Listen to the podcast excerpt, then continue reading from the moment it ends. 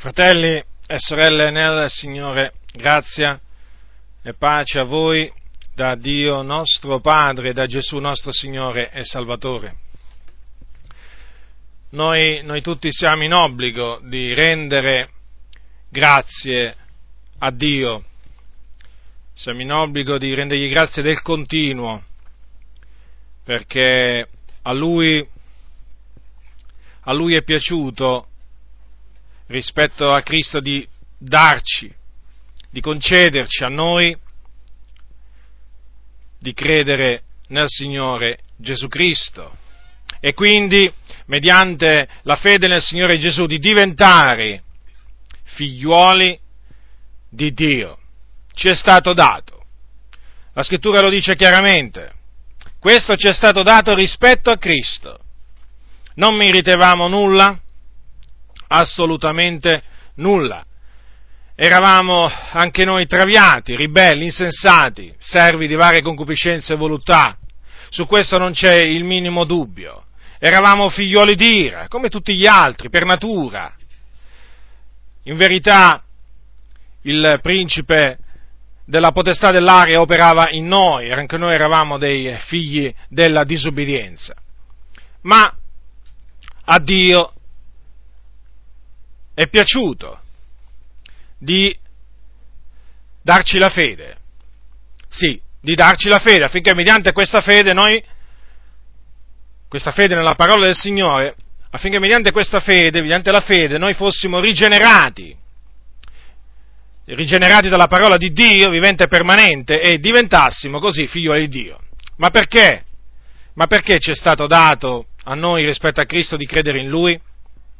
Perché la scrittura dice che in Cristo, ripeto, in Cristo, Dio ci ha eletti prima della fondazione del mondo, affinché fossimo santi ed irreprensibili dinanzi a Lui nell'amore, avendoci predestinati ad essere adottati per mezzo di Gesù Cristo come Suoi figliuoli, secondo il beneplacito della Sua volontà, all'ode della gloria e della Sua grazia la quale egli ci ha largita nell'amato suo. Quindi tutto quello che ci è avvenuto, il fatto che noi abbiamo creduto, è, stato, è dovuto al beneplacito della sua volontà, al proponimento dell'elezione di Dio, così lo chiama la Sacra Scrittura.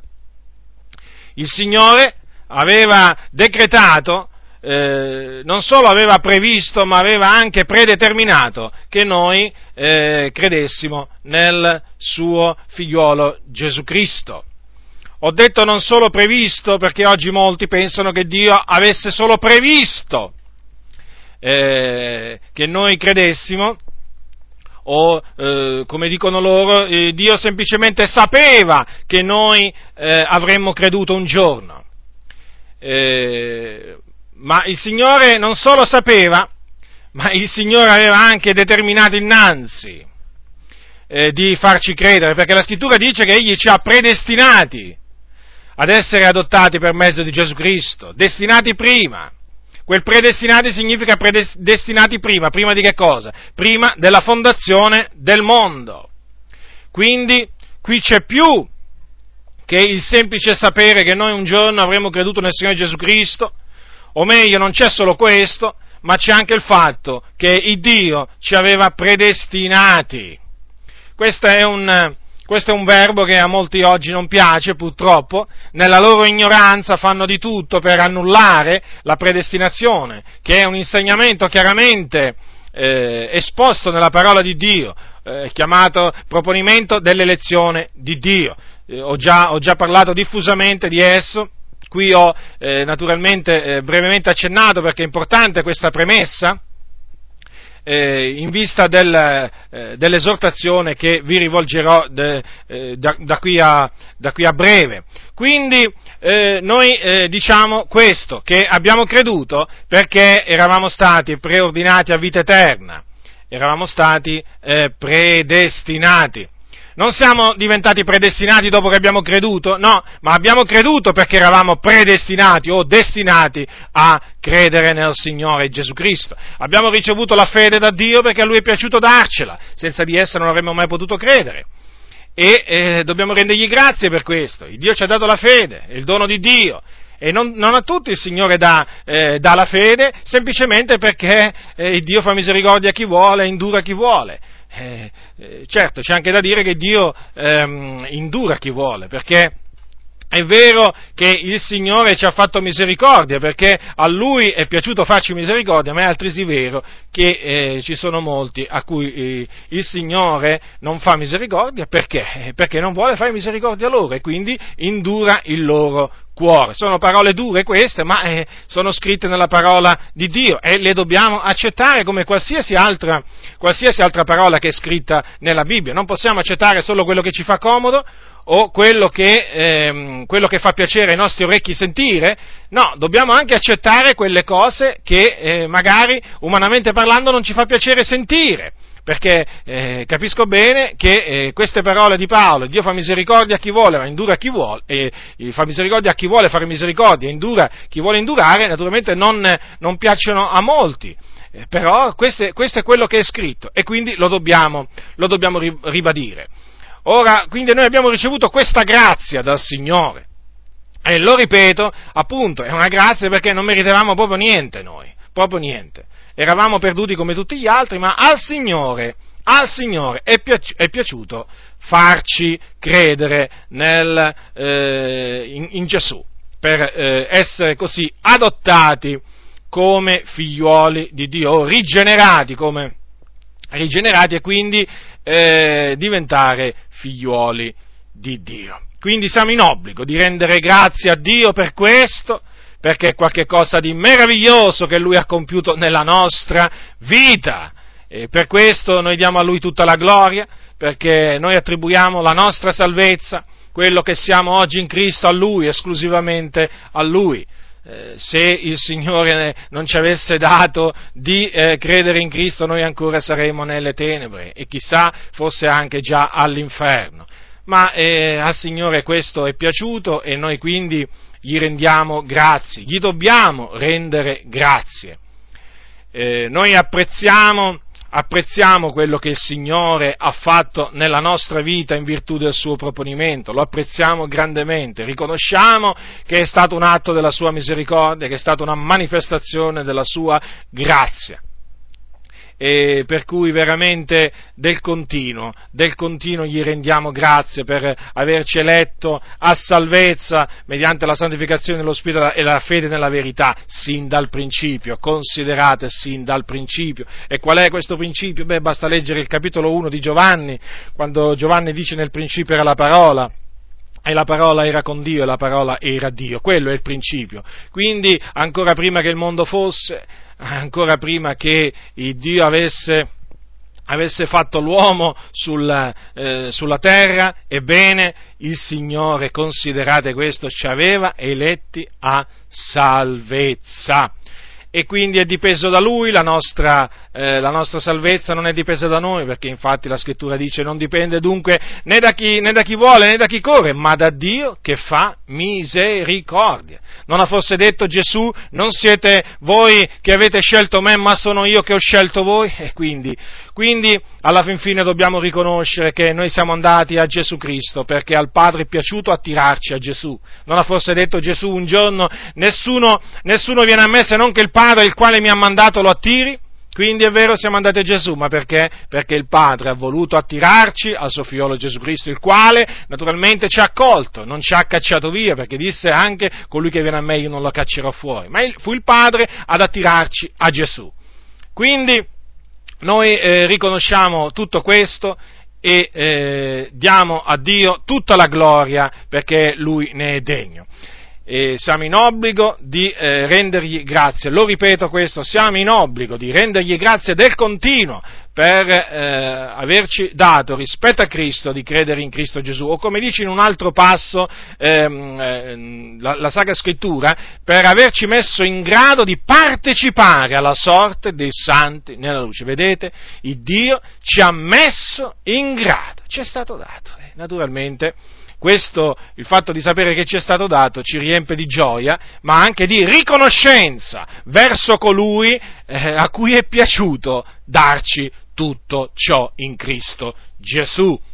Ora, Quindi siamo in obbligo di rendergli grazie per tutto ciò, ma siamo anche in obbligo di ricordarci che chi avrà perseverato sino alla fine sarà salvato. Ovvero, siamo in obbligo di ricordarci che abbiamo bisogno di perseveranza, di costanza, affinché, avendo fatto la volontà di Dio, otteniamo quello che ci è stato promesso. Noi dobbiamo perseverare, perseverare nella fede. O come dice un passo nella Sacra Scrittura, ritenere ferma sino alla fine la fede che avevamo da principio. A questa condizione saremo salvati dall'ira a venire. Ora, la Sacra Scrittura dice che c'è un giorno, che è il giorno del Signore, in cui il Signore Gesù apparirà dal cielo con gli angeli della sua potenza, in un fuoco fiammeggiante, per far vendetta di coloro che non conoscono il Dio e di coloro che non obbediscono al Vangelo del nostro Signore Gesù. Che fine faranno costoro? Saranno puniti di eterna distruzione, respinti dalla presenza del Signore e dalla gloria della sua potenza. In quel giorno, quando appunto Gesù verrà per essere glorificato nei suoi santi e ammirato in tutti quelli che hanno creduto. Quindi, quando Gesù ritornerà dal cielo con gloria e con potenza, avverrà che egli sarà glorificato, ammirato in tutti coloro che hanno creduto in lui e quindi che saranno trovati in quel giorno con la fede, in coloro che in quel giorno avranno la fede o, com- o in altre parole che avranno serbato la fede fino a quel giorno. Ecco, in quel giorno Gesù sarà ammirato e glorificato nei credenti. Ma naturalmente il Signore punirà in quel giorno chi? I suoi nemici. Infatti la dice la scrittura, farà vendetta di quelli che non conoscono il Dio di coloro che non obbediscono al Vangelo del nostro Signore Gesù Cristo. Quindi affinché in quel giorno noi possiamo essere trovati santi e irreprensibili, affinché, affinché in quel giorno il Signore Gesù possa essere trovato, possa, possa essere glorificato in tutti, noi in tutti noi che abbiamo creduto, è necessario che noi serbiamo la fede fino a quel giorno. E quindi dobbiamo essere pazienti. Dobbiamo essere pazienti. In sostanza, noi dobbiamo essere imitatori di quelli che per fede e pazienza eredano le promesse. La mia quindi è un'esortazione, fratelli, quella che vi rivolgo è un'esortazione a perseverare nella fede nel Signore Gesù Cristo, fino alla fine, fino a quel giorno affinché possiate ottenere la corona della vita che il Signore ha promesso a tutti coloro che lo amano o che hanno amato la sua apparizione. Ora, voi sapete che tutto quello che fu scritto per l'addietro fu scritto per nostro ammaestramento, affinché, mediante la pazienza, mediante la consolazione delle scritture, noi riteniamo la speranza. E ci sono degli esempi nella parola del Signore di uomini che hanno perseverato nella fede e hanno naturalmente mediante la pazienza e la fede hanno ottenuto l'adempimento delle promesse che il Signore gli aveva fatto, che aveva fatto loro. E questi, e questi uomini sono da prendere ad esempio, ci servono da esempio. Comincerò a parlarvi di Noè a, a parlarvi della perseveranza di questo uomo integro, di questo uomo giusto. Noè, prendiamo il capitolo 6 del libro della Genesi, al, al, allora, il capitolo 6 al versetto, dal versetto 11. Dal versetto 11 leggeremo fino al versetto 21. Capitolo 6 della Genesi, versetto 11. Or la terra era corrotta davanti a Dio, la terra era ripiena di violenza. E Dio guardò la terra ed ecco era corrotta, poiché ogni carne aveva corrotto la sua via sulla terra. E Dio disse a Noè, nei miei decreti la fine d'ogni carne è giunta, poiché la terra, per opera degli uomini, è piena di violenza. Ecco, io li distruggerò insieme con la terra. Fatti un'arca di legno di gofer, falla stanze e spalmala di pece di dentro e di fuori, ed ecco come la dovrai fare. La lunghezza dell'arca sarà di 300 cubiti, la larghezza di 50 cubiti e l'altezza di 30 cubiti. Farai all'arca una finestra in alto e le darai la dimensione di un cubito. Metterai la porta da un lato e farai l'arca a tre piani, uno da basso, un secondo e un terzo piano. Ed ecco io sto per far venire il diluvio delle acque sulla terra, per distruggere di sotto i cieli ogni carne in cui alito di vita, tutto quello che è sopra la terra morrà. Ma io stabilirò il mio patto con te e tu entrerai nell'arca, tu e i tuoi figlioli, la tua moglie e le mogli dei tuoi figlioli con te e di tutto ciò che vive, d'ogni carne fanno entrare nell'arca due d'ogni specie, per conservarli in vita con te, e siano maschio e femmina, degli uccelli secondo le loro specie, del bestiame secondo le, le sue specie, e di tutti i rettili della terra secondo le loro specie. Due d'ogni specie verranno a te perché tu li conservi in vita. E tu prenditi d'ogni cibo che si mangia e fattene provvista perché serva di nutrimento a te e a loro a te e a loro. Quindi eh, il Signore avvertì Noè che avrebbe, predisse a Noè che avrebbe mandato un diluvio, un diluvio universale, perché avrebbe distrutto di sotto i cieli ogni carne in cui era alito di vita. Glielo disse, tutto quello che è sopra la terra morrà. Perché tutto questo? Perché la terra era estremamente corrotta, malvagia, piena di malvagità. C'era molta malvagità, era grande la malvagità degli uomini a quel tempo. Tanto, tanto malvagi erano gli uomini che la scrittura dice che Dio si pentì di aver fatto l'uomo sulla terra e se ne addolorò in cuor suo. Pensate, pensate quanto corrotto fosse diventato l'uomo, l'umanità quanto fosse depravata a quel tempo non è che oggi le cose siano migliorate, anzi, possiamo dire sono le stesse, se non peggio. Ancora oggi la malvagità degli uomini è grande sulla terra. Ma Noè trovò grazie, trovò grazia agli occhi di Dio. Era un uomo giusto, integro, camminò con Dio. E appunto il Signore, volendolo salvare, gli predisse che avrebbe mandato il diluvio, ma gli ordinò di costruire un'arca, per la salvezza naturalmente sua e della sua famiglia, e poi di tutti gli animali che il Signore poi avrebbe mandato a lui nell'arca. Ora, la Bibbia dice al capitolo 5 della Genesi, versetto 32, che Noè all'età di 500 anni generò Sem, Cam e Jafet.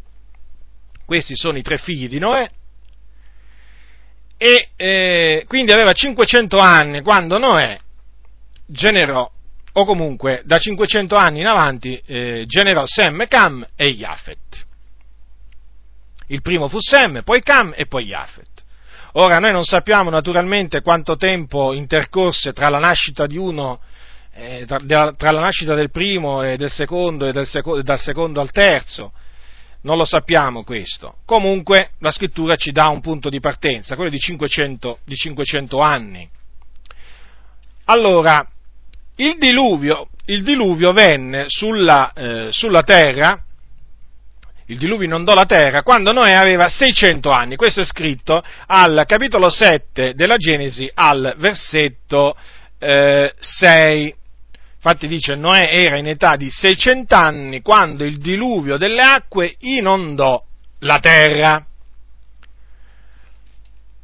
Ora non ci viene detto quando, eh, quando il Dio avvertì, quando il Dio diede quel, quell'avvertimento a Noè riguardo al diluvio e quando gli comandò appunto di costruire l'arca, questo non ci viene detto. Comunque una cosa naturalmente eh, si può dire, che prima, a partire dal, dall'avvertimento, dal momento in cui eh, il Signore fece quella predizione così chiara e così precisa a Noè, al, eh, al diluvio, cioè al momento in cui venne il diluvio sulla terra, passarono molti anni. Certo, eh, perché innanzitutto eh, dovette anche costruire, costruire l'arca eh, Noè. Ebbene, Noè, la scrittura dice, mosso da pio, da pio timore, preparò l'arca. E tutto ciò naturalmente durò molti anni. E lui si mostrò perseverante, fiducioso nel Signore, pazientò, pazientò, in mezzo a quella generazione malvagia, che sicuramente si sarà, si sarà fatto beffe di lui, ebbene lui rimase fedele al Signore, continuò a credere che il Signore, quello che lui aveva promesso di fare, lo avrebbe fatto. Quindi costruì l'arca, credendo che Dio avrebbe mandato quel diluvio universale. Fu avvertito di cose che non si vedevano ancora, no? eppure credette che quello che il Signore gli aveva detto sarebbe avvenuto. Quindi Noè perseverò nella fede e una volta entrato nell'arca, lui e poi tutti gli animali che il Signore appunto gli mandò, il Signore lo chiuse dentro l'arca e poi fece venire il diluvio. Per quella fede, per quella fede che Noè conservò fino alla fine, la scrittura dice che condannò il mondo e fu fatto erede della giustizia che si ha mediante la fede. Questo è scritto nell'epistola agli ebrei. Notate quindi l'esempio di Noè un esempio da seguire la sua fede, la sua costanza. Non si lasciò fuorviare da quelli della sua generazione. Lui tenne davanti ai suoi occhi ferma la parola che Dio gli aveva dato e in quella parola ripose fermamente la sua fiducia e non fu confuso, perché chiunque crede nel Signore non sarà confuso. Non fu confuso Noè, furono confusi semmai quelli che rifiutarono, rifiutarono di ascoltare, di ascoltarlo. Infatti Noè è, chiamato predicatore di giustizia, predicava la giustizia. E quelli naturalmente che sprezzarono la giustizia furono confusi, ma non, non Noè. Noè amò la giustizia, la predicò, Noè ebbe fede in Dio e perseverò nella fede fino alla fine. Quindi ecco che lui vide il compimento di quella promessa perché ebbe fede nel Signore. Cominciò a costruire per fede l'arca, la terminò per fede e poi entrò per fede dentro l'arca e naturalmente vide il diluvio che il Signore gli aveva predetto avrebbe mandato. Lo vide, ma era salvo, lui con quelli della sua famiglia. Un altro esempio un altro esempio di eh, uomo che ebbe costanza, che ebbe fiducia nel Signore fino, eh, fino alla fine per vedere l'adempimento eh, di una promessa che il Signore gli aveva fatto, è Geremia.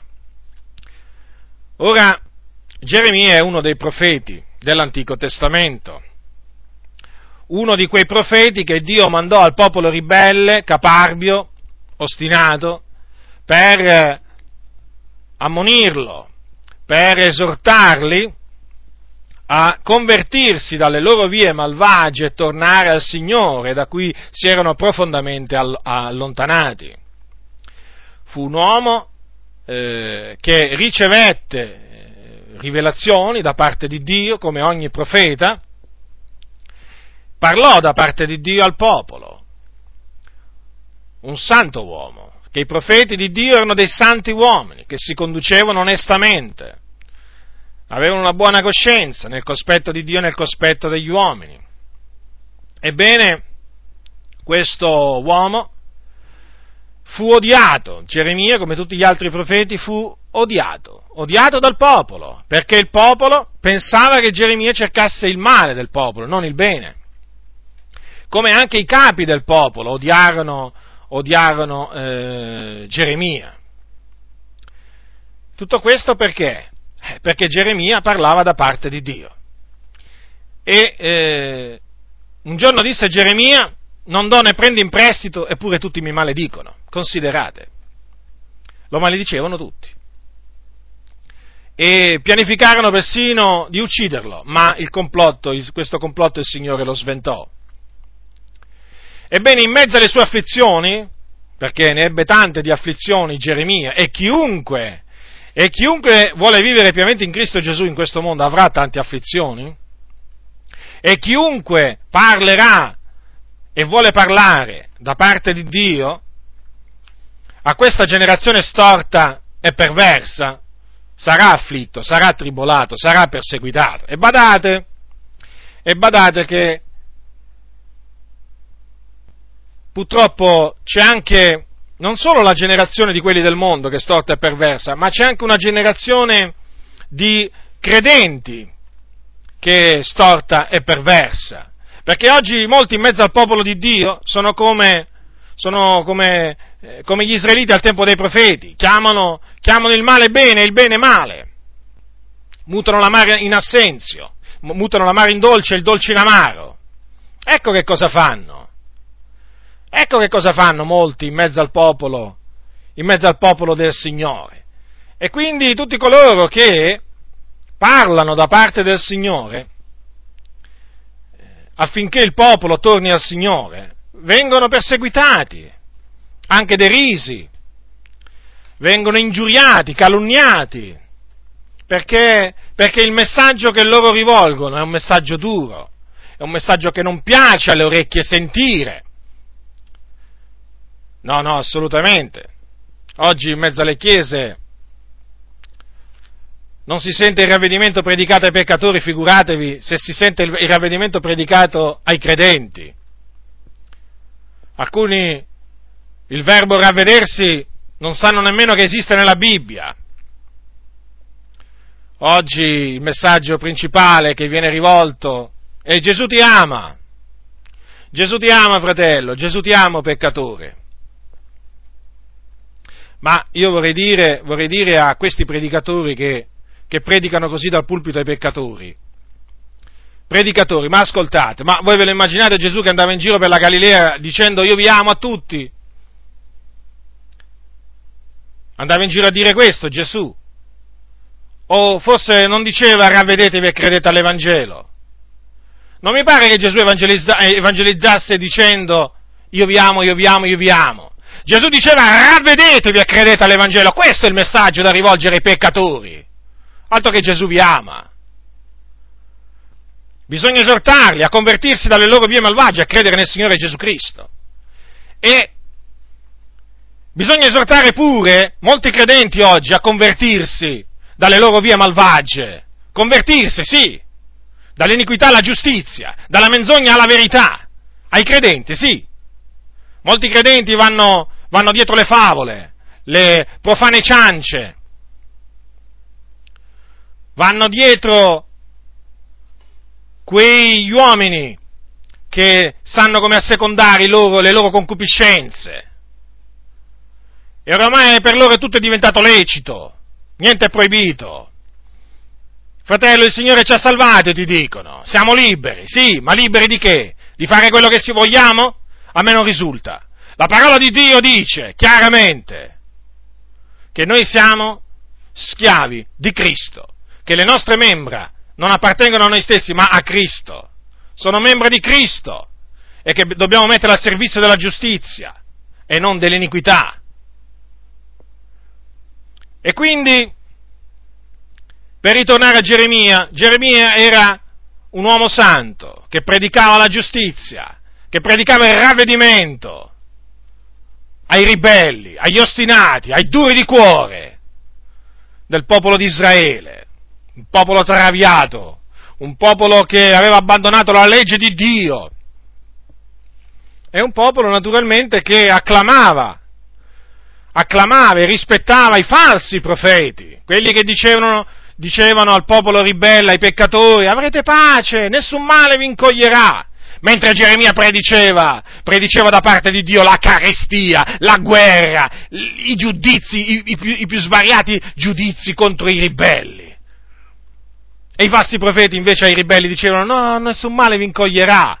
Come dire, state tranquilli, avrete pace, così parla l'Eterno.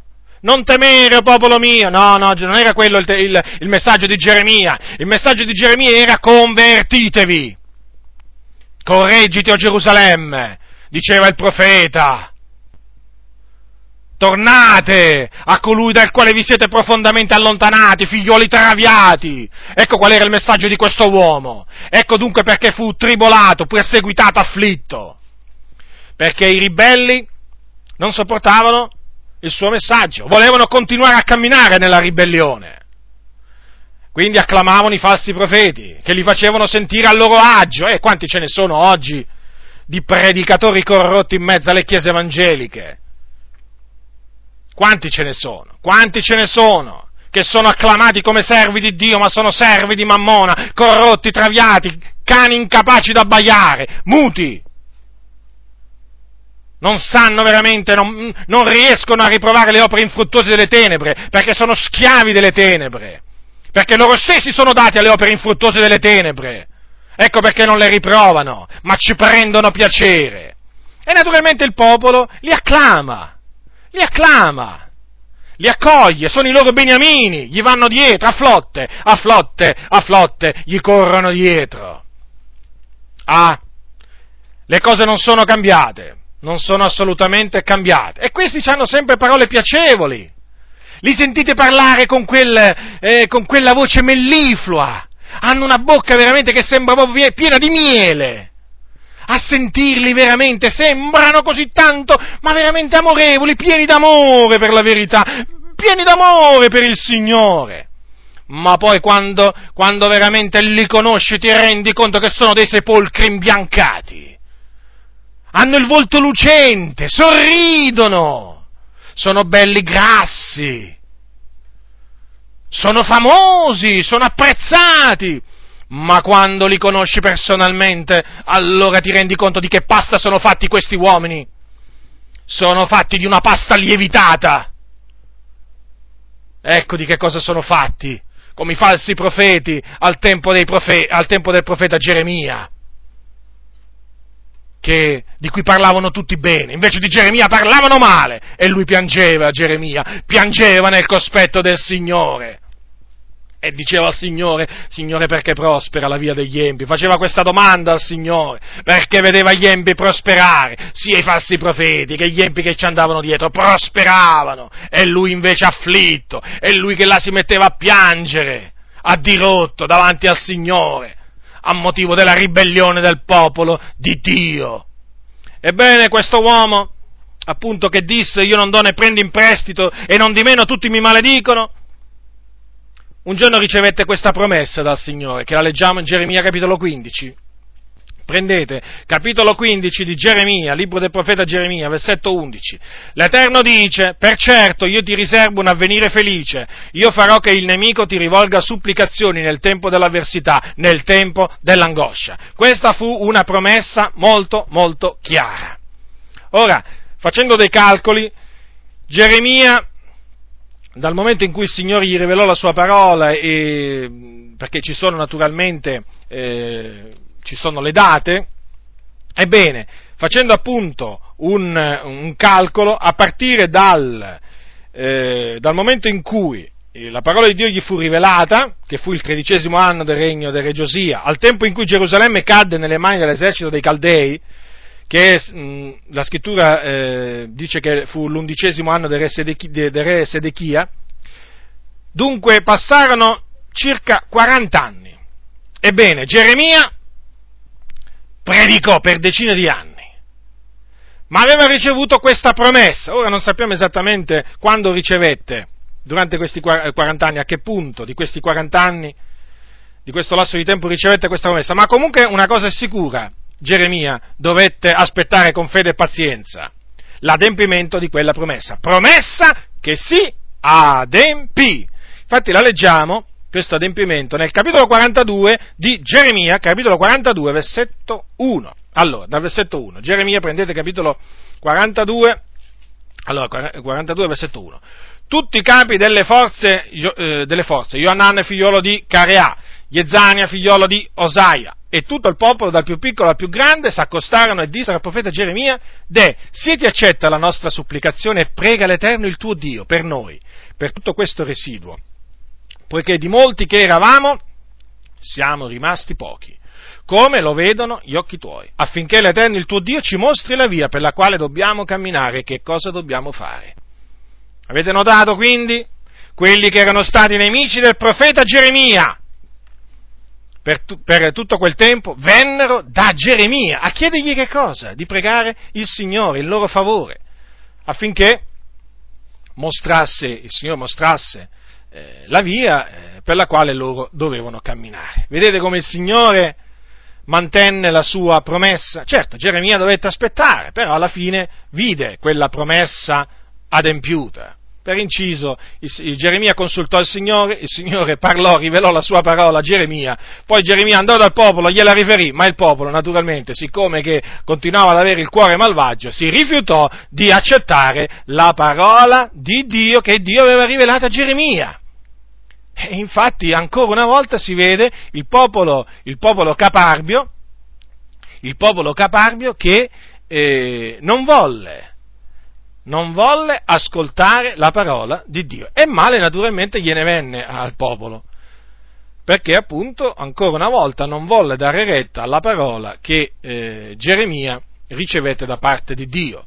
Qui naturalmente quando, quando questi capi, eh, il, eh, il, residuo del popolo si recò a Geremia, qui siamo dopo che, eh, che Gerusalemme fu, eh, fu, presa, fu presa dall'esercito dei, eh, dei babilonesi. Ma vedete, nonostante che avessero visto la distruzione, il giudizio di Dio piombare su Gerusalemme, esattamente come il Signore aveva detto sarebbe avvenuto tramite Geremia, il popolo questo lo vide, ebbene, avrebbero dovuto dire, beh, Geremia veramente eh, quello che lui disse da parte di Dio si è adempiuto, e quello invece che i falsi profeti, quelli che noi acclamavamo, che invece mm, non si è adempiuto. Cioè uno, uno si aspetta che dopo veramente... Eh, cioè che uno, uno si aspetta che quella era veramente la volta buona che il popolo si arrendeva alla volontà di Dio. Ma che? Nonostante tutto, nonostante tutto, nonostante avessero visto veramente, avessero riconosciuto che Geremia aveva parlato da parte di Dio, che quindi quelle predizioni non se le era inventate, perché eh, Gerusalemme era stata presa, era stata distrutta, il popolo era andato in cattività, ebbene quel residuo che era rimasto, imperterrito, non volle, non volle ascoltare la parola di Dio. Quindi, ancora una volta, vediamo come per vedere le promesse, per ereditare le promesse, occorre avere fede e pazienza. Adesso vediamo Giacobbe, parleremo di Giacobbe. Allora, Giacobbe, voi sapete, un, un giorno, quando ancora non era sposato, fu, fu costretto a fuggire. Dietro suggerimento di, di sua mamma, eh, se ne andò, se ne andò dalla, dalla, sua, dalla, sua, terra, se ne andò in Mesopotamia. Perché? Perché Esaù, Esaù lo voleva ammazzare a Giacobbe. E quindi Giacobbe, eh, Giacobbe partì partì da Beersheba, capitolo 28 della Genesi, versetto 10. È scritto, Or Giacobbe partì da Beersheba e se ne andò verso Caran, capitò in un certo luogo e vi passò la notte, perché il sole era già tramontato. Prese una delle pietre del luogo, la pose come suo capezzale e si coricò quivi. E sognò, ed ecco una scala appoggiata sulla terra, la cui cima toccava il cielo, ed ecco gli angeli di Dio che salivano e scendevano per la scala. E l'Eterno stava al di sopra d'essa e gli disse, io sono l'Eterno, l'Iddio d'Abramo tuo padre, l'Iddio di Isacco, la terra sulla quale tu stai coricato, io la darò a te alla tua progenie. E la tua progenie sarà come la polvere della terra, e tu ti estenderai ad occidente, ad oriente, a settentrione a mezzodì, e tutte le famiglie della terra saranno benedette in te e nella tua progenie. Ed ecco io sono con te, e ti guarderò dovunque tu andrai e ti ricondurrò in questo paese, poiché io non ti abbandonerò prima di aver fatto quello che ti ho detto. Quindi Giacobbe poi si, eh, si svegliò, si svegliò, eh, riconobbe che Dio gli aveva parlato, poi fece un voto al Signore e poi si mise in cammino e andò appunto verso, verso la Mesopotamia. Giunto là, a casa di, appunto, ehm, a casa di, eh, di Betuel, appunto, che era appunto un, un parente della madre di, eh, eh, della madre di Giacobbe, eh, sarebbe la casa, chiamiamola la casa di, eh, la casa di Labano, e arrivato lì a casa, a casa di Labano poi eh, cominciò un periodo, un periodo, particolare, un periodo particolare per, eh, per Giacobbe. E fu un, un periodo um, lungo, eh, un periodo lungo che durò, durò vent'anni, durò, eh, durò vent'anni. E, ehm, durò vent'anni perché? Perché Giacobbe servì Labano, eh, servì Labano per le sue due figlie, eh, Rachele e Lea, per 14 anni e poi lo servì sei anni per, eh, per, il, suo, per il suo gregge. Ebbene, il Signore appunto, dopo questi 20 anni, parlò, parlò a, a Giacobbe e gli disse appunto in un sogno, capitolo 31 di, della Genesi, versetto 13, ora levati, partiti da questo paese e torna al tuo paese natio. Quindi passarono vent'anni prima che Giacobbe potesse ritornare nella sua terra natia. Vent'anni, in cui naturalmente lui dovette essere paziente, dovette continuare a credere in quello che il Signore gli aveva promesso. Quindi ancora una volta vediamo un uomo, un uomo che per fede e pazienza ereditò una promessa che il Signore gli aveva fatto. E naturalmente vent'anni, certo, sono vent'anni, e dobbiamo dire che Giacobbe persistette, perseverò, perseverò e alla fine poi di quei vent'anni lui si ritrovò di nuovo nella terra di Canaan, Dio lo ricondusse nella terra di Canaan. Ora, adesso vediamo un'altra, un'altra promessa che eh, degli uomini hanno, hanno, hanno diciamo, ereditato per fede e pazienza. È la promessa dello Spirito Santo, che fece Gesù da parte del Padre.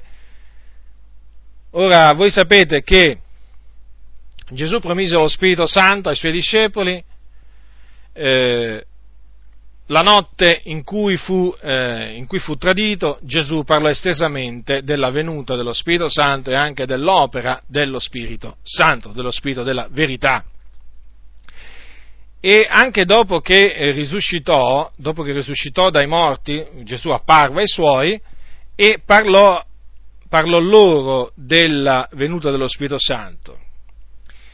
E disse queste parole, negli Atti degli Apostoli, al capitolo 1, versetto 4, è scritto, e trovandosi con essi, Atti degli Apostoli, capitolo 1, versetto 4, e trovandosi con essi ordinò loro di non dipartirsi da Gerusalemme, ma di aspettarvi il compimento della promessa del Padre, la quale gli disse, avete udito da me, perché Giovanni battezzossi con acqua, ma voi sarete battezzati con lo Spirito Santo fra non molti giorni. Ecco, in questo caso c'è scritto appunto che quella promessa si sarebbe adempiuta dopo non molti giorni. E infatti fu così, perché il giorno della Pentecoste, pochi giorni dopo, perché in quel giorno poi Gesù fu assunto in cielo, Pochi giorni dopo, quella promessa del Padre, che Gesù appunto aveva eh, trasmesso ai suoi discepoli, si adempì, si adempì. Perché eh, la scrittura dice che, eh, come il giorno della Pentecoste fu giunto, capitolo 2, versetto 1, tutti erano insieme nel medesimo luogo e di subito si fece dal cielo un suono come di vento impetuoso che soffia ed esso riempì tutta la casa dove essi sedevano. E apparvero loro delle lingue come di fuoco che si dividevano e se ne posò una su ciascuno di loro. E tutti furono ripieni dello Spirito Santo e cominciarono a parlare in altre lingue secondo che lo Spirito dava loro ad esprimersi. Quindi dopo pochi giorni si compì quella promessa. I discepoli furono battezzati con lo Spirito Santo esattamente come Gesù aveva loro promesso. Certo, in questi casi non dovettero aspettare anni per ricevere questa promessa, pochi giorni, però il punto è questo, dovettero pur sempre avere fede in quella promessa, dovettero pur sempre aspettare con fede e pazienza l'adempimento di quella di quella promessa. Vedete, non importa, non importa le promesse del Signore, eh, quando il Signore ha deciso di adempierle, cioè dal momento in cui il Signore fa una promessa, eh, non deve proprio importare quando il Signore l'adempirà, può adempierla dopo dieci giorni, dopo dieci anni, dopo cento anni, dopo eh, mille anni, dopo diecimila anni, non importa, cioè chi ha ricevuto il destinatario di quella promessa deve mostrarsi eh, fedele al Signore, cioè deve credere in quella promessa deve credere fermamente che quello che il Signore ha promesso, quello pure farà. Deve in sostanza avere fede e pazienza. Perché tutte le promesse del Signore sono fedeli e veraci. Sono fedeli e veraci, lo ripeto. Il Signore, dopo che le ha, le ha proclamate, può far passare un, un'ora, può far passare un giorno, lo ripeto, può far passare una settimana, può far passare eh, un mese, un anno, dieci anni e così via, non importa, ma Lui quella promessa la manterrà perché è fedele e l'Iddio fedele è verace. Quando, quando ha detto una cosa non la farà, dice la scrittura, il Signore, quello che Lui ha detto, quello farà e non c'è nessuno che glielo può impedire. Quindi dobbiamo avere fiducia, piena fiducia nelle sue promesse. Allora, voi sapete che Gesù, il figliolo, durante i giorni della sua carne, ancora prima che eh, morisse sulla croce, fece una promessa. Promise di ritornare, che un giorno ah, Gesù ha promesso che un giorno ritornerà. Leggiamo questa promessa, capitolo 14 di Giovanni. È una promessa molto conosciuta, scritta nel Vangelo di, eh, scritto da Giovanni, capitolo 14, dal versetto 1. Gesù disse, il vostro cuore non sia turbato, abbiate fede in Dio e abbiate fede anche in me. Nella casa del Padre mio ci sono molte dimore, se no ve l'avrei detto. Io vo a prepararvi un luogo e quando sarò andato e avrò preparato, e avrò preparato un luogo, tornerò e vi accoglierò presso di me affinché dove sono io siate anche voi. E del dove io vo sapete anche la via. Ora, notate bene che Gesù ha detto, tornerò. Tornerò, ha detto, e vi accoglierò presso di me. E sì, perché quando Gesù tornerà dal cielo con gloria e con potenza, avverrà il radunamento dei suoi eletti dall'un capo all'altro dei cieli, lui li manderà proprio a radunare e li accoglierà presso di sé. In quel giorno ci sarà la resurrezione dei giusti, cioè i morti in Cristo risorgeranno con un corpo incorruttibile, con un corpo glorioso, con un corpo immortale. E coloro che saranno trovati viventi saranno insieme con loro rapiti sulle nuvole a incontrarlo nell'aria. Ci sarà appunto questo adunamento. Sarà un giorno glorioso in cui appunto tutto ciò sarà visibile e naturalmente, come ho detto prima, in quel giorno il Signore Gesù sarà glorificato, sarà ammirato in tutti coloro che hanno creduto in Lui. Ora, questa è una promessa, questa che vi ho appena letta, tornerò e raccoglierò presso di me, che Gesù ha fatto, considerate, circa duemila anni fa. Duemila anni fa, sono passati duemila anni, fratelli, circa, da quel giorno in cui Gesù fece questa promessa. È passato parecchio tempo, parecchio tempo. Questa è la promessa della sua venuta. Ora, noi dobbiamo avere piena fiducia in questa promessa che ha fatto Gesù. Dobbiamo avere piena fiducia in questa promessa che Gesù ha fatto, perché dice, per certo verrà, non tarderà, se tarda, aspettalo. Quindi siamo chiamati ad aspettare il Signore con fede e con pazienza, non curanti degli scherni di quelli del mondo, perché sapete, ci sono molti empi che ci dicono, ma dov'è la promessa della sua venuta? Come ancora state aspettando Gesù dal cielo? Ma siete ridicoli, ci vengono a dire. Ma Gesù non torna più. Dopo duemila anni, se non è tornato dopo duemila anni, pensate voi che adesso torna? No, no. Gesù non tornerà, ci vengono a dire. Ma ho sentito dire, sì, che disse che sarebbe tornato, alcuni dicono facendosi beffe. Una volta parlava uno del Signore Gesù e gli diceva guarda che Gesù ritornerà. Ma sì, dice, è vero, pare anche a me di averne sentito parlare, sì, ma lo diceva con riso in bocca, come per dire, ma tu ancora credi a queste favole? Queste non sono favole, queste sono la parola dell'Iddio vivente. Gesù ha detto tornerò e v'accoglierò presso di me. Se lui l'ha detto, così farà. Queste sono parole di Dio, perché Gesù non parlò di suo, ma disse tutto quello che il Padre gli aveva comandato di dire. Queste sono parole dell'Iddio vivente. E queste parole si adempiranno al tempo stabilito da Dio. Ora ho detto duemila anni, duemila anni sono tanti. Però vedete, questo a noi non ci preoccupa non ci preoccupa assolutamente, perché sappiamo che mille anni sono come un giorno davanti al Signore. Il Signore non, conta, eh, non calcola i giorni come noi, nel senso mille anni agli occhi suoi, agli occhi nostri sono mille anni. Ma agli occhi suoi, mille anni, sono come un giorno. Insomma, nella sostanza, sostanzialmente è come se fossero passati circa due giorni da quando Gesù, agli occhi di Dio, eh?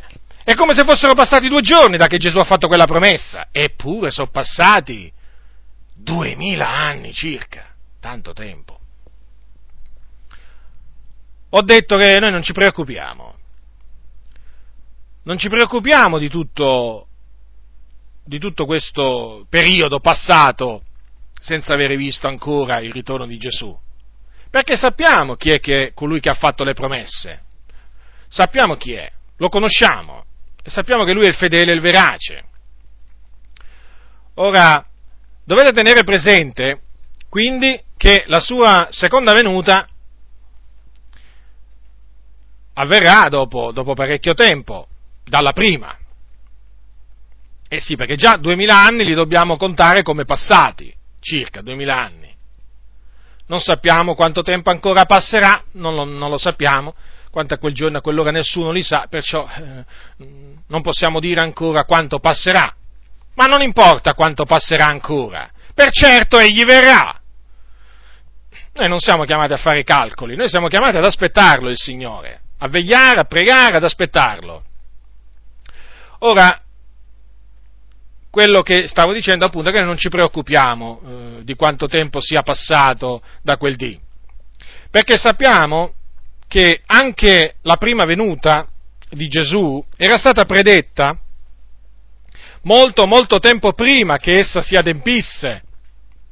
Considerate, considerate che eh, già Mosè, già Mosè parlò della venuta del Messia, ma si potrebbe andare ancora prima, si potrebbe andare ad Abramo, perché quando Dio disse ad Abramo, nella tua progenie saranno benedette tutte le genti, quella progenie era Cristo Gesù.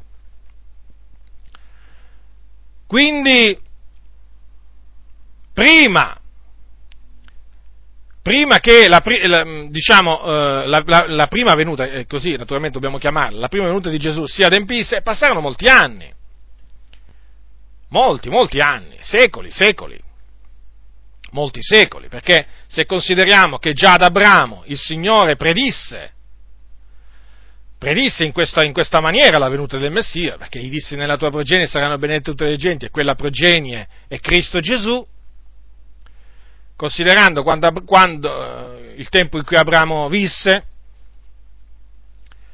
eh, fu, passarono molti, molti secoli. Poi naturalmente fu confermata da Mosè la venuta, Dio la confermò tramite Mosè la venuta del Messia. E poi Dio la confermò tramite i profeti, Isaia, Geremia, Ezechiele, Michea. Questi vissero naturalmente alcune centinaia di anni, questi profeti come Isaia, Geremia, Ezechiele, alcune centinaia di anni prima della venuta del Messia, ma comunque, comunque sia molto tempo prima che Gesù, che il Messia venisse. Ebbene, queste promesse, queste promesse, quella promessa della, della venuta del Messia era conosciuta agli ebrei, e infatti eh, gli ebrei aspettavano la venuta del Messia. Eh, la, scrittura dice, la scrittura dice che eh, Simeone, per esempio, ricordate quell'uomo anziano che poi prese in, in, in braccio il bambino Gesù, dice che aspettava la consolazione di Israele.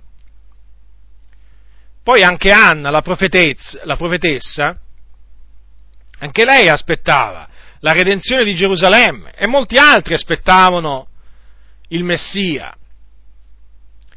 Questo che cosa ci fa capire? Che nonostante fossero passati tutti quegli anni in, in, in Israele, c'erano ancora uomini e donne che eh, credevano che quella promessa si sarebbe adempiuto. Eppure erano passati secoli, tanti secoli, da che erano, era stata fatta quella promessa. Ma quegli uomini, quelle donne, credevano, credevano che un giorno il Messia sarebbe venuto. E di fatti venne. E loro, come appunto Simeone e Anna e molti altri naturalmente, lo videro, lo videro con i loro occhi. Ma non tutti quelli che avevano aspettato il Messia lo videro. Avevano desiderato di vederlo, ma non lo videro. Infatti vi ricordate, un giorno Gesù disse ai suoi, beati gli occhi che veggono le cose che voi vedete. Poiché vi dico che molti profeti e re hanno bramato di vedere le cose che voi vedete e non le hanno vedute, e di udire le cose che voi udite e non le hanno udite. Quindi molti giusti sotto l'Antico Testamento avevano desiderato di vedere quelle cose, di sentire quelle cose, ma non era stato possibile. Erano, eh, avevano creduto che sarebbe venuto il Messia, ma non ottennero quello che era stato promesso. Non videro con i loro occhi quello o chi era stato promesso. In questo caso appunto il Messia. Notate? Quindi morirono nella fede senza avere visto il Messia. Morirono nella fede, sì, nella speranza di vedere quel giorno. Quindi, vedete, dopo circa duemila anni da che Gesù ha fatto la promessa del suo ritorno, le cose non sono cambiate, sono simili. In che senso? Noi, attualmente che siamo in vita sulla terra, noi stiamo aspettando ancora la venuta del Messia, dal cielo naturalmente questa volta, dal cielo con gloria e con potenza. Noi aspettiamo appunto l'apparizione della gloria del nostro grande Dio e Salvatore Cristo Gesù che in quel giorno verrà sulle nuvole e radunerà i suoi eletti dall'un capo all'altro dei cieli con gran suono di, tombra, di tromba, manderà i suoi angeli a radunare i suoi eletti. Ora noi ancora stiamo aspettando quel giorno. Crediamo che quel giorno avverrà, come naturalmente l'hanno aspettato e hanno creduto che sarebbe avvenuto quel giorno tanti fratelli tante nostre sorelle che appunto facevano parte della, della Chiesa di Dio, ma che sono già morti. Anche loro confessarono con la loro bocca di aspettare, di aspettare il ritorno di Gesù dal cielo. Sono morti senza avere eh, potuto vedere da vivi quel, quel, quel giorno, ma sono morti naturalmente nella fede e per cui sono entrati nel, nel riposo di Dio. Quindi vedete, ancora oggi le cose non, eh, non sono cambiate, sono, sono uguali. E naturalmente cosa succederà?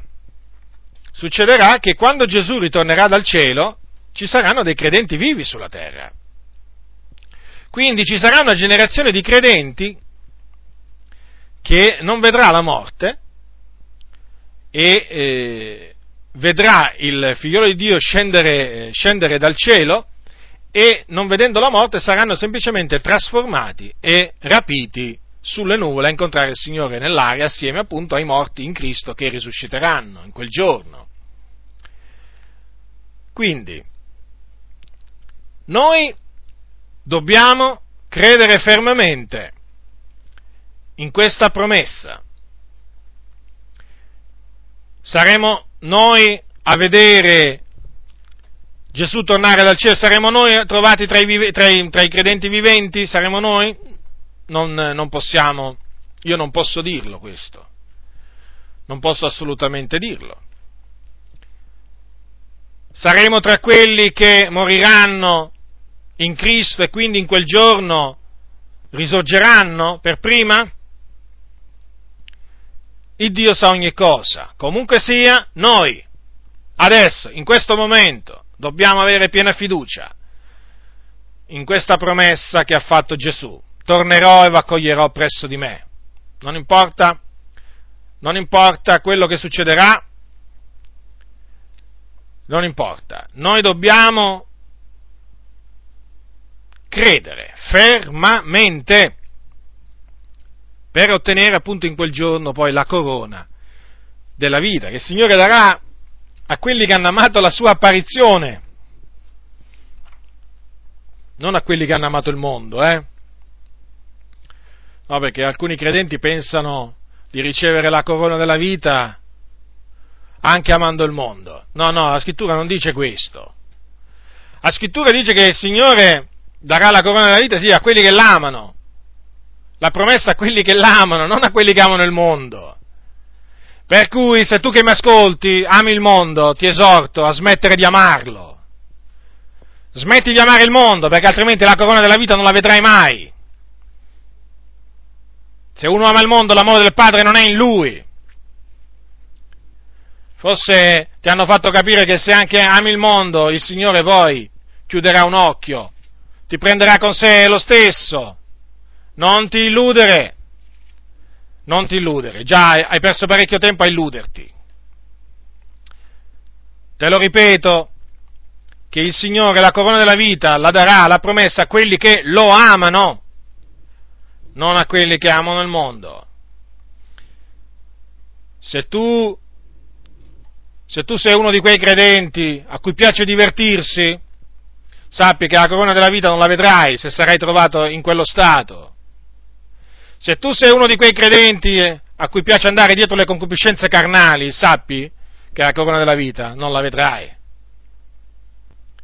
Perché la corona della vita il Signore l'ha promessa a quelli che l'amano, a quelli che hanno amato la sua apparizione. Se tu ami il mondo, che apparizione del Signore stai amando? Tu non vedi l'ora che arriva sabato per andarti a divertire sabato e domenica, il, fin settima, il, il fine settimana.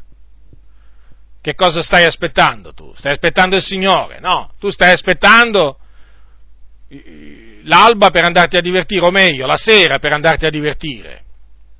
Tu non stai proprio aspettando la venuta, la venuta del Signore. Quindi ti esorto, se sei tra quei credenti che hanno nome di vivere ma sono morti, a rientrare in te stesso, a ravvederti dalle tue vie malvagie, e a tornare, a tornare al Signore da cui ti sei allontanato, ingannato dal diavolo. Quindi noi vogliamo, vogliamo essere tra quelli che hanno fede per salvare l'anima, non vogliamo essere di quelli che si traggono indietro a loro perdizione. non vogliamo essere di quelli che vendono la loro primogenitura per un piatto di lenticchie un pezzo di pane. Cioè non vogliamo essere di quelli che rinunziano al loro diritto di essere chiamati figli di Dio in cambio di, in cambio dei piaceri di questo mondo, in cambio dei tesori d'Egitto, in cambio delle concupiscenze carnali. No, non vogliamo essere tra questi, non vogliamo essere tra i profani, vogliamo essere tra quelli che imitano quelli che per fede e pazienza eredano le promesse. Ora, prima vi ho citato degli esempi di persone che si sono mostrati fedeli al Signore, che hanno ereditato le promesse per fede e pazienza. Ebbene adesso è bene anche ricordare quelli invece che non hanno creduto. Cioè vi citerò un esempio, esempio di persone che non hanno creduto nella parola di Dio, non hanno perseverato fino alla fine nella fede e per questo naturalmente sono stati puniti dal Signore. Questi sono un esempio di disubbidienza che noi non dobbiamo imitare, però noi dobbiamo ricordare questo esempio di disubbidienza trascritto nella parola del Signore, affinché veramente non diventiamo, non diventiamo disubbidienti come lo furono essi. Bene, l'esempio di disubbidienza è quello degli israeliti, del popolo Israele. Allora, voi sapete, voi sapete che Giacobbe con il suo parentado scese in, eh, in Egitto, chiamato da, da, da, Giuseppe. E una volta sceso in, in, Egitto, erano alcune decine di anime, il popolo moltiplicò, eh, il popolo moltiplicò. Ora Giuseppe morì poi. Giuseppe morì, come pure tutti i suoi fratelli e tutta quella generazione. E i figli di Israele furono fecondi, moltiplicarono, diventarono numerosi. Il paese d'Egitto fu pieno di israeliti. Ora, sopra l'Egitto sorse un, un re che non, che non, conosceva, Giuseppe e eh, questo re, questo faraone, fu, rimase, era preoccupato, era preoccupato nel vedere questo popolo così potente, temeva che in caso di guerra si sarebbe unito ai, ai suoi nemici e poi avrebbero avrebbero combattuto contro gli egiziani e poi se ne sarebbero andati via dal paese. Quindi cominciò ad opprimere, ad opprimere gli israeliti, ad agire, eh, ad agire, verso di loro con, con astuzia, però più li, più li, perseguitava, più li opprimeva e più il popolo moltiplicava. Ora, voi sapete che eh, il Signore, eh, naturalmente li ridusse in schiavitù, eh, Faraone, questa, questa, questa eh, eh, questa schiavitù durò, durò, molto tempo, la scrittura parla di 400 anni. Ebbene, il Signore aveva promesso già, uh, già ad Abramo che avrebbe fatto uscire, avrebbe fatto uscire il suo popolo da, da, questa nazione, da questa nazione straniera. Infatti, eh, il Signore aveva fatto questa promessa ad Abramo, al capitolo 15 della Genesi, versetto 13. L'Eterno disse ad Abramo, sappi per certo che i tuoi discendenti dimoreranno come stranieri in un paese che non sarà loro, e vi saranno schiavi e saranno oppressi per 400 anni, ma io giudicherò la gente di cui saranno stati servi e dopo questo se ne partiranno con grandi ricchezze e tu te ne andrai in pace ai tuoi padri e sarai sepolto dopo una prospera vecchiezza. E alla quarta generazione essi torneranno qua perché l'iniquità degli Amorei non è giunta finora al colmo. Ora, il Signore mantenne questa promessa. Infatti, man, chiamò Mosè, man, mandò Mosè a liberare il suo popolo dalla mano, dalla mano d'Egitto.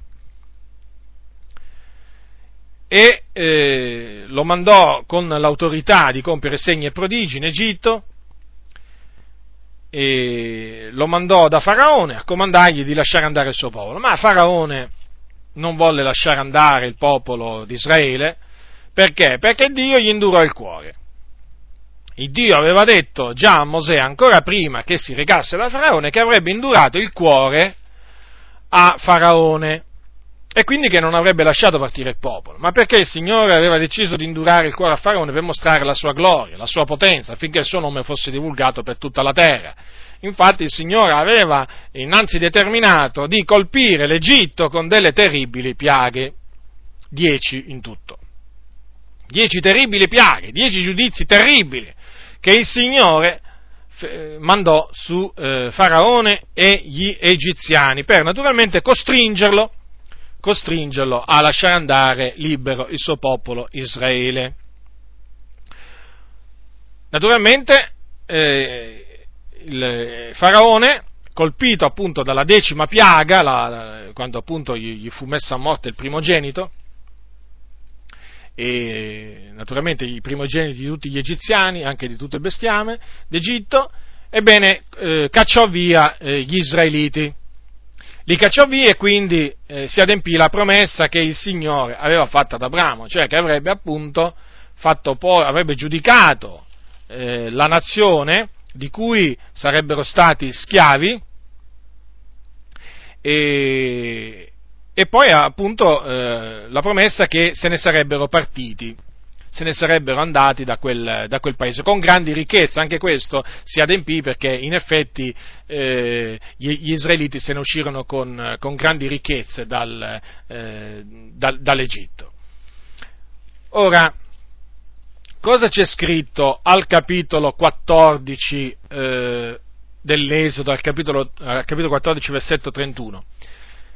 Allora, in questo, in questo capitolo eh, viene narrato appunto un grande prodigio che Dio operò dopo aver tratto gli israeliti dal paese d'Egitto, è la divisione del Mare Rosso, perché dopo che il, il Signore trasse il suo popolo da, dall'Egitto, indurò di nuovo il cuore di Faraone che si mise a rincorrere gli israeliti eh, con il proposito di sterminarli in mezzo al deserto. Il popolo eh, si trovava eh, di rimpetto al Mare Rosso, si vide perduto, ma il Signore lo tranquillizzò tramite, eh, tramite Mosè, perché avrebbe operato eh, una grande, una, grande, liberazione in loro, in loro favore. E così fu. Il Signore divise il Mare Rosso, che diventò asciutto, e il popolo passò a piedi asciutti in mezzo al mare rosso e le acque formavano un muro di qua e un muro di là. Le acque, no, ci tengo a dire che si trattava di acqua, non di ghiaccio, no, perché ci sono alcuni cianciatori in mezzo alle chiese che dicono che in quel caso eh, il muro che si era formato sia alla destra che alla sinistra degli, degli, israeliti mentre passavano in mezzo al mare rosso fosse fatto di ghiaccio. Queste sono ciance, sono cose proprio profane ciance quella era ancora acqua, non allo stato eh, solido. Eh, per cui poi gli egiziani non furono tramortiti, non furono messi a morte dal, eh, dal, ghiaccio che gli è poi piombato sulla testa, no, ma semplicemente dalla, dalla grande quantità di acqua che gli si, abbatté so, gli si abbatté sopra. Quindi il Signore operò questo grande prodigio, eh, distrusse Faraone e tutto il suo esercito che appunto si era messo a inseguire il popolo eh, in, mezzo al, eh, in, mezzo, in, mezzo al, mare e, e, il Signore quindi distrusse Faraone e tutto il suo esercito e eh, salvò tutto, tutto Israele dalle mani degli egiziani. È scritto al capitolo 14, versetto 31, dopo appunto che Israele aveva visto questo grande prodigio, dice così la scrittura. Israele vide la grande potenza che l'Eterno aveva spiegata contro gli egiziani, onde il popolo temé l'Eterno e credette nell'Eterno e in Mosè suo servo. Quindi vedete, gli israeliti temettero il Dio in quel giorno e credettero sia in Dio che in Mosè. La scrittura lo dice, credettero. Poi eh, questo è confermato anche in un salmo, nel Salmo 106, in cui è scritto allora credettero alle sue parole e cantarono la sua lode. Sì, credettero, ma poi che cosa è avvenuto? È avvenuto che il popolo si mostrò ribelle a Dio in mezzo, in mezzo al deserto, si rese colpevole di vari, di vari peccati. Lo troviamo scritto questo nel Salmo 106, vi leggerò alcuni versetti a partire dal versetto 13. Ecco che cosa dice la Sacra Scrittura, Salmo 106, versetto 13. Ben presto dimenticarono le sue opere, cioè le opere di Dio. Non aspettarono fiduciosi l'esecuzione dei suoi disegni, ma si accesero di cupidigia nel deserto e tentarono Dio nella solitudine, ed egli dette loro quel che chiedevano, ma mandò la, la consunzione nelle loro persone. Furono mossi d'invidia contro Mosè nel campo e contro Aronne, il santo dell'Eterno. La terra s'aprì inghiotti Datan e coperse il seguito d'Abiram. Un fuoco s'accese nella loro assemblea, la fiamma consumò gli empi fecero un vitello in Oreb e adorarono un'immagine di getto, così mutarono la loro gloria nella figura di un bue che mangia l'erba. Dimenticarono Dio, loro Salvatore, che aveva fatto cose grandi in Egitto, cose meravigliose nel paese di Cam, cose tremende al Mare Rosso. Ond'egli parlò di sterminarli, ma Mosè, suo eletto, stette sulla breccia dinanzi a lui, per stornar l'ira sua, onde non li distruggesse. Essi disdegnarono il paese delizioso, non credettero alla sua parola e mormorarono nelle loro tende e non dettero ascolto alla voce dell'Eterno, onde egli alzando la mano giurò loro che li farebbe cadere nel deserto, che farebbe perire la loro progenie fra le nazioni e li, dis- li disperderebbe per tutti i paesi. Quindi questo è un breve riassunto di quello che poi avvenne dopo che avevano creduto. Avete, avete notato? Si fecero impazienti tentarono il Dio, mormorarono, furono mossi di invidia contro Mosè, contro Aaron, il sommo sacerdote. Poi si dettero all'idolatria al monte Oreb. Pensate, si fecero un vitello e dissero ecco, ecco Israele il tuo Dio, con la complicità di Aaron. Dimenticarono Dio, la scrittura dice. Lo dimenticarono. E Dio era così indignato era così indignato che parlò di sterminarli, però Mosè intercedette presso Dio in favore del popolo e il Signore si trattenne. Ora, quindi molte le, le furono le ribellioni nel deserto eh, di, di, cui rese, di, di cui si resero colpevoli gli israeliti. E naturalmente la scrittura lo dice chiaramente, tutti uscirono dall'Egitto, ma la maggior parte di loro furono atterrati, atterrati nel deserto. Quando dice la scrittura della maggior parte di loro Dio non si compiacque, poiché furono atterrati nel deserto. Eppure avevano creduto. Avevano creduto avevano cantato in quel giorno la sua lode, però, però poi si erano sviati dal Signore, lo avevano abbandonato. Ora vi voglio, mi voglio soffermare io sul peccato di incredulità di cui si rese colpevole il popolo, il popolo di Israele. Ora il Signore, quando appunto arrivarono sui confini della terra che egli aveva promesso, diede loro questo comando al, al popolo. Lo troviamo scritto in Deuteronomio 1.21. È Mosè che parla, che ricorda le cose e dice che eh,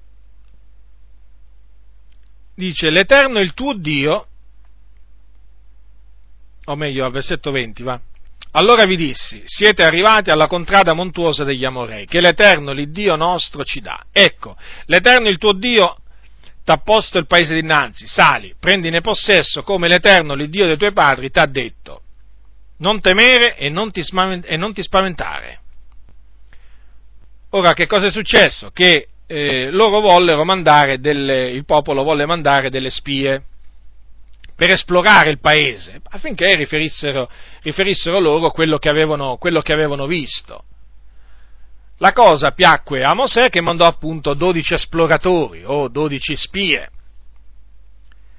E quando tornarono, dopo aver esplorato il paese, dieci di questi esploratori scoraggiarono, cioè indussero il popolo a mormorare contro Dio,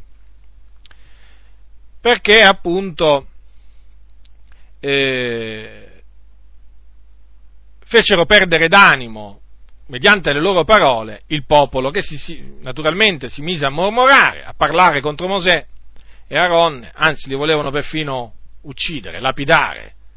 Tanto erano rimasti sgomenti dal racconto che gli avevano, gli avevano fatto questi dieci esploratori, perché avevano detto che naturalmente non avrebbero potuto eh, conquistare il, pa- il, il, paese perché era abitato dai giganti, insomma si fecero prendere dalla paura dieci di questi esploratori e naturalmente indussero con le loro parole folli a, il popolo a eh, non avere fiducia nel Signore, mentre le altre due, gli altri due di questi dodici esploratori ebbero fiducia nel Signore, continuarono ad avere fiducia nel Signore, cercarono di calmare il popolo, ma il popolo seguì la maggioranza, cioè seguì il, eh, quello che avevano detto i dieci, cioè che non era possibile prendere possesso di, quel, di quella terra.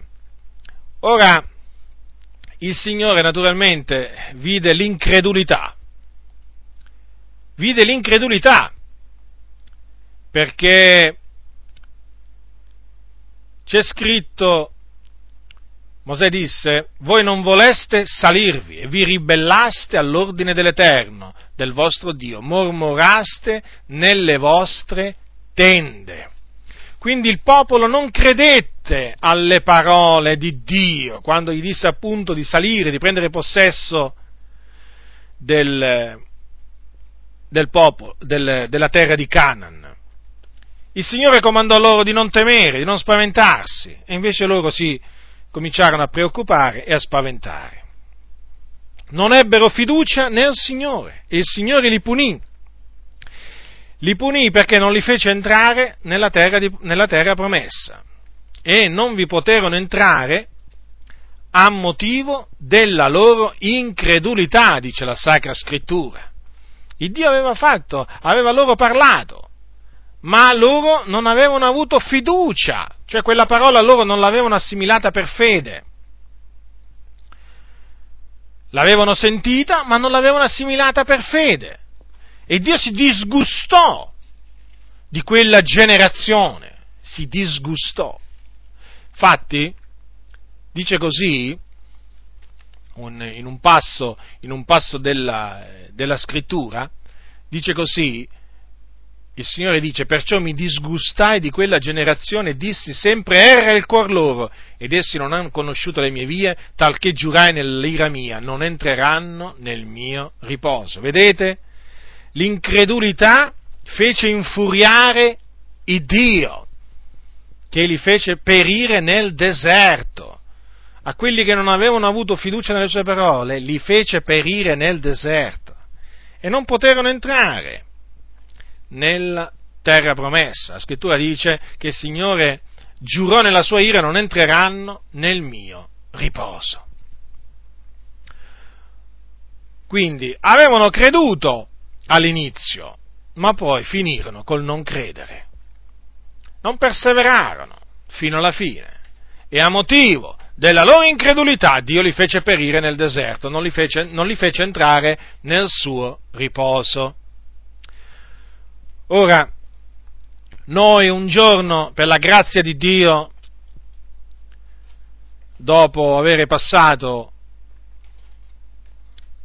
chi più chi meno anni sotto veramente il dominio del peccato, sotto la potestà di Satana, dico dopo aver passato anni sotto la potestà di Satana, ma noi un giorno per la grazia di Dio siamo stati liberati.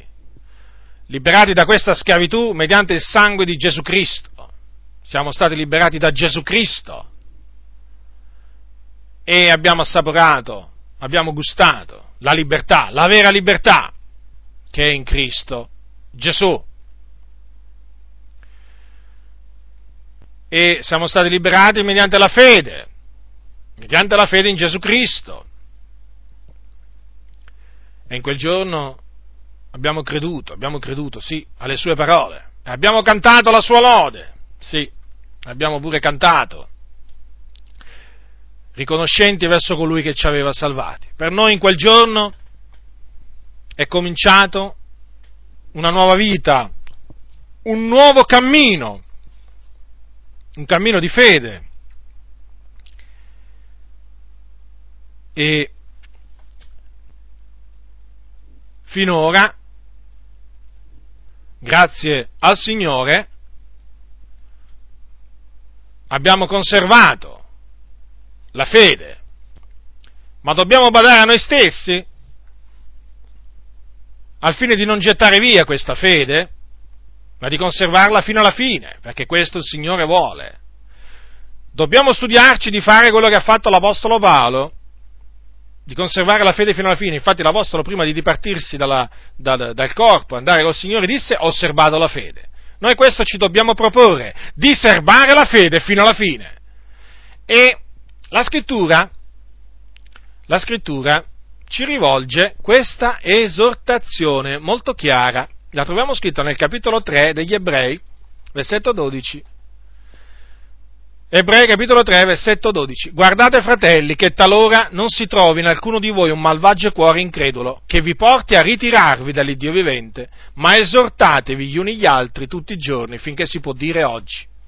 Onde nessuno di voi sia indurato per inganno del peccato, poiché siamo diventati partecipi di Cristo, a condizione che riteniamo ferma sino alla fine la fiducia che avevamo da principio.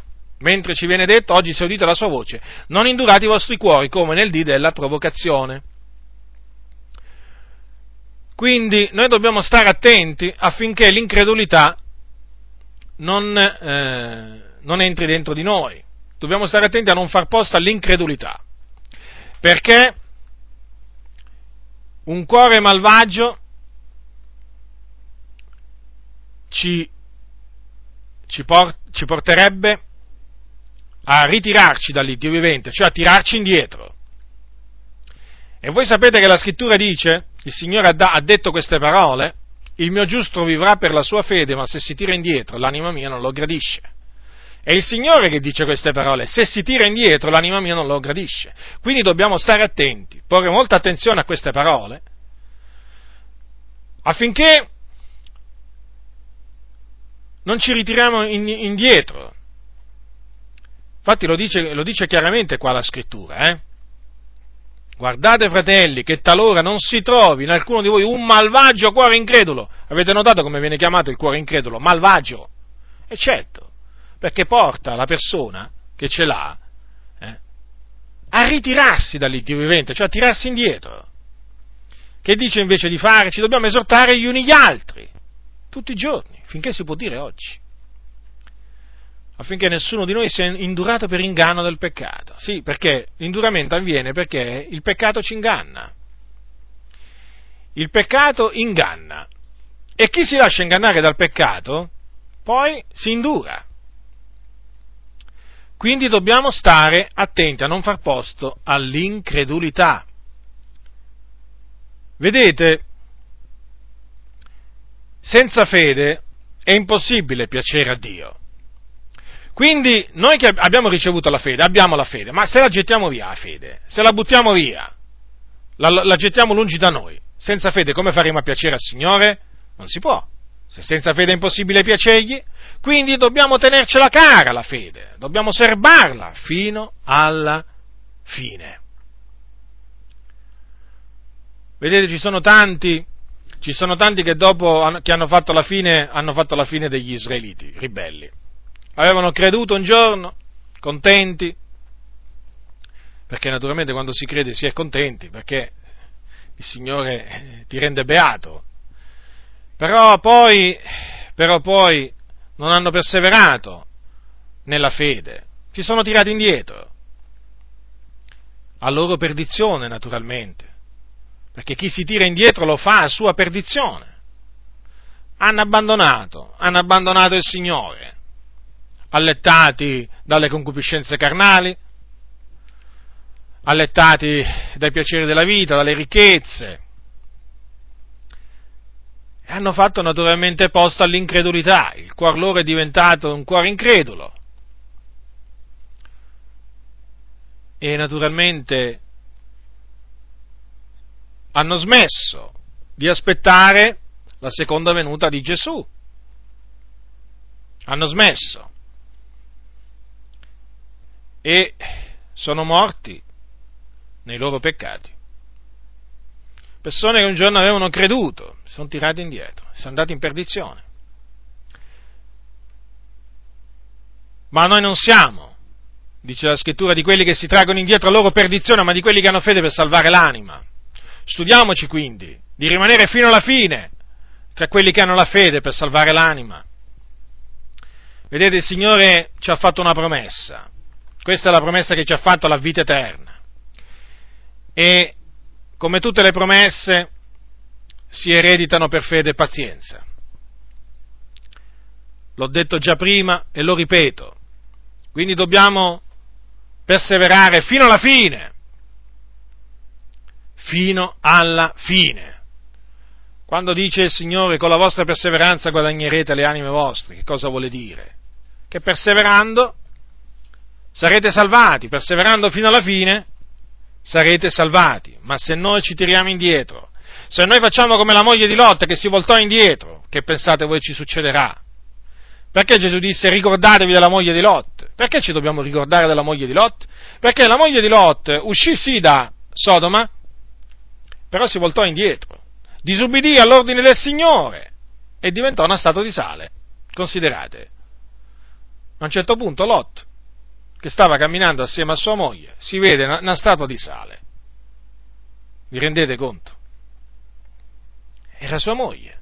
Non doveva voltarsi indietro si è voltata indietro, ecco che è diventata una statua di sale. Quindi badiamo bene a noi stessi, al fine di non tirarci indietro.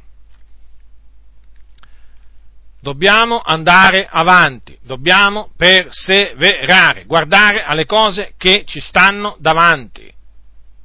Dobbiamo fare come Gesù, che per la gioia, come dice la Sacra Scrittura, per la gioia che gli era posta dinanzi, sopportò la croce, sprezzando il vituperio, e si è posto a sedere alla destra del trono di Dio. Ecco come dobbiamo fare. Dobbiamo fare come Gesù, imitare Gesù.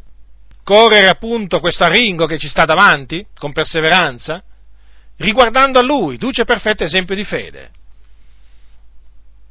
Perché veramente Lui ha dato un esempio in ogni cosa, ci ha lasciato un esempio in ogni cosa affinché noi seguiamo le sue orme.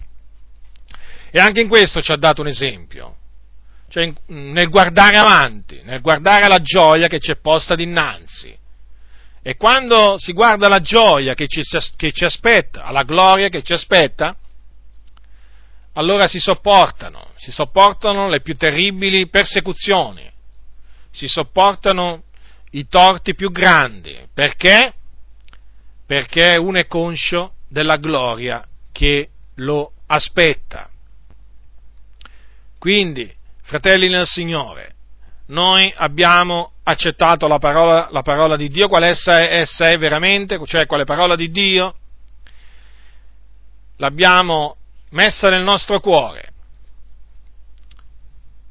abbiamo creduto in essa e dobbiamo continuare a credere in essa,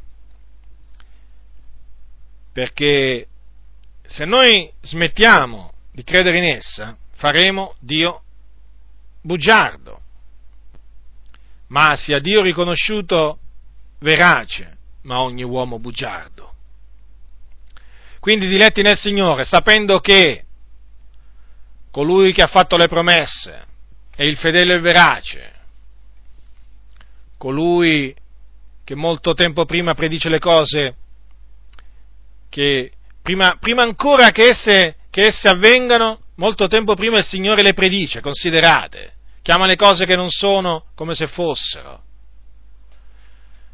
Ebbene, considerando che il nostro Dio è un Dio fedele, che quando ha detto una cosa, non importa quanto tempo fa l'ha detta, ma quella la farà, noi dobbiamo ritenere fermamente la confessione della nostra speranza fino alla fine. Dobbiamo continuare a proclamare di credere nella sua promessa, nelle sue promesse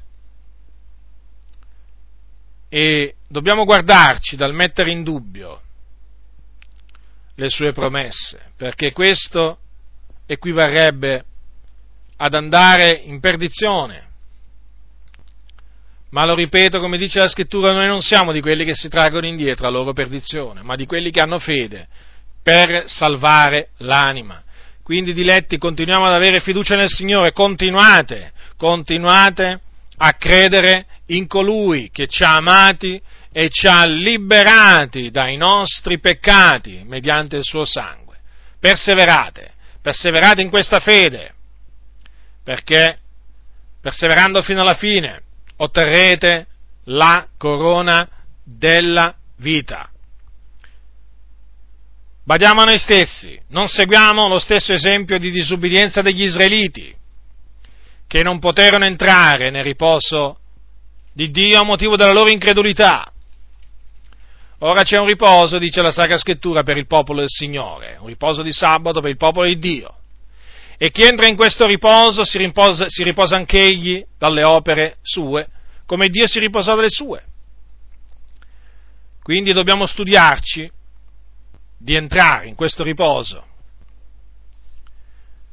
onde nessuno di noi cada, seguendo quello stesso esempio di disubbidienza che ci hanno lasciato gli israeliti. Non seguiamolo, non seguiamo, non ne vale proprio la pena. Riguardiamo a Gesù, duce e perfetto esempio di fede, perfetto esempio di ubbidienza ubbidienza. Lui ubbidì al Padre fino alla fine, fino alla fine. E poi naturalmente vide il frutto del tormento dell'anima sua. Quindi anche noi continuiamo, continuiamo a guardare a Gesù e non saremo confusi, non saremo giammai confusi, perché il Signore onora il Signore onora quelli che perseverano nella fede fino alla fine. Il Signore fa entrare nel suo riposo tutti coloro che muoiono nella fede. Sì, li fa entrare nel suo beato riposo. Quelli invece che si traggono indietro, li fa andare, li manda all'inferno, dove c'è un fuoco non attizzato da mano d'uomo. Quindi concludo esortandovi a ritenere ferma sino alla fine la fiducia che avevate da principio. La grazia del Signore nostro Gesù Cristo sia con tutti coloro che lo amano con purità incorrotta. Amen.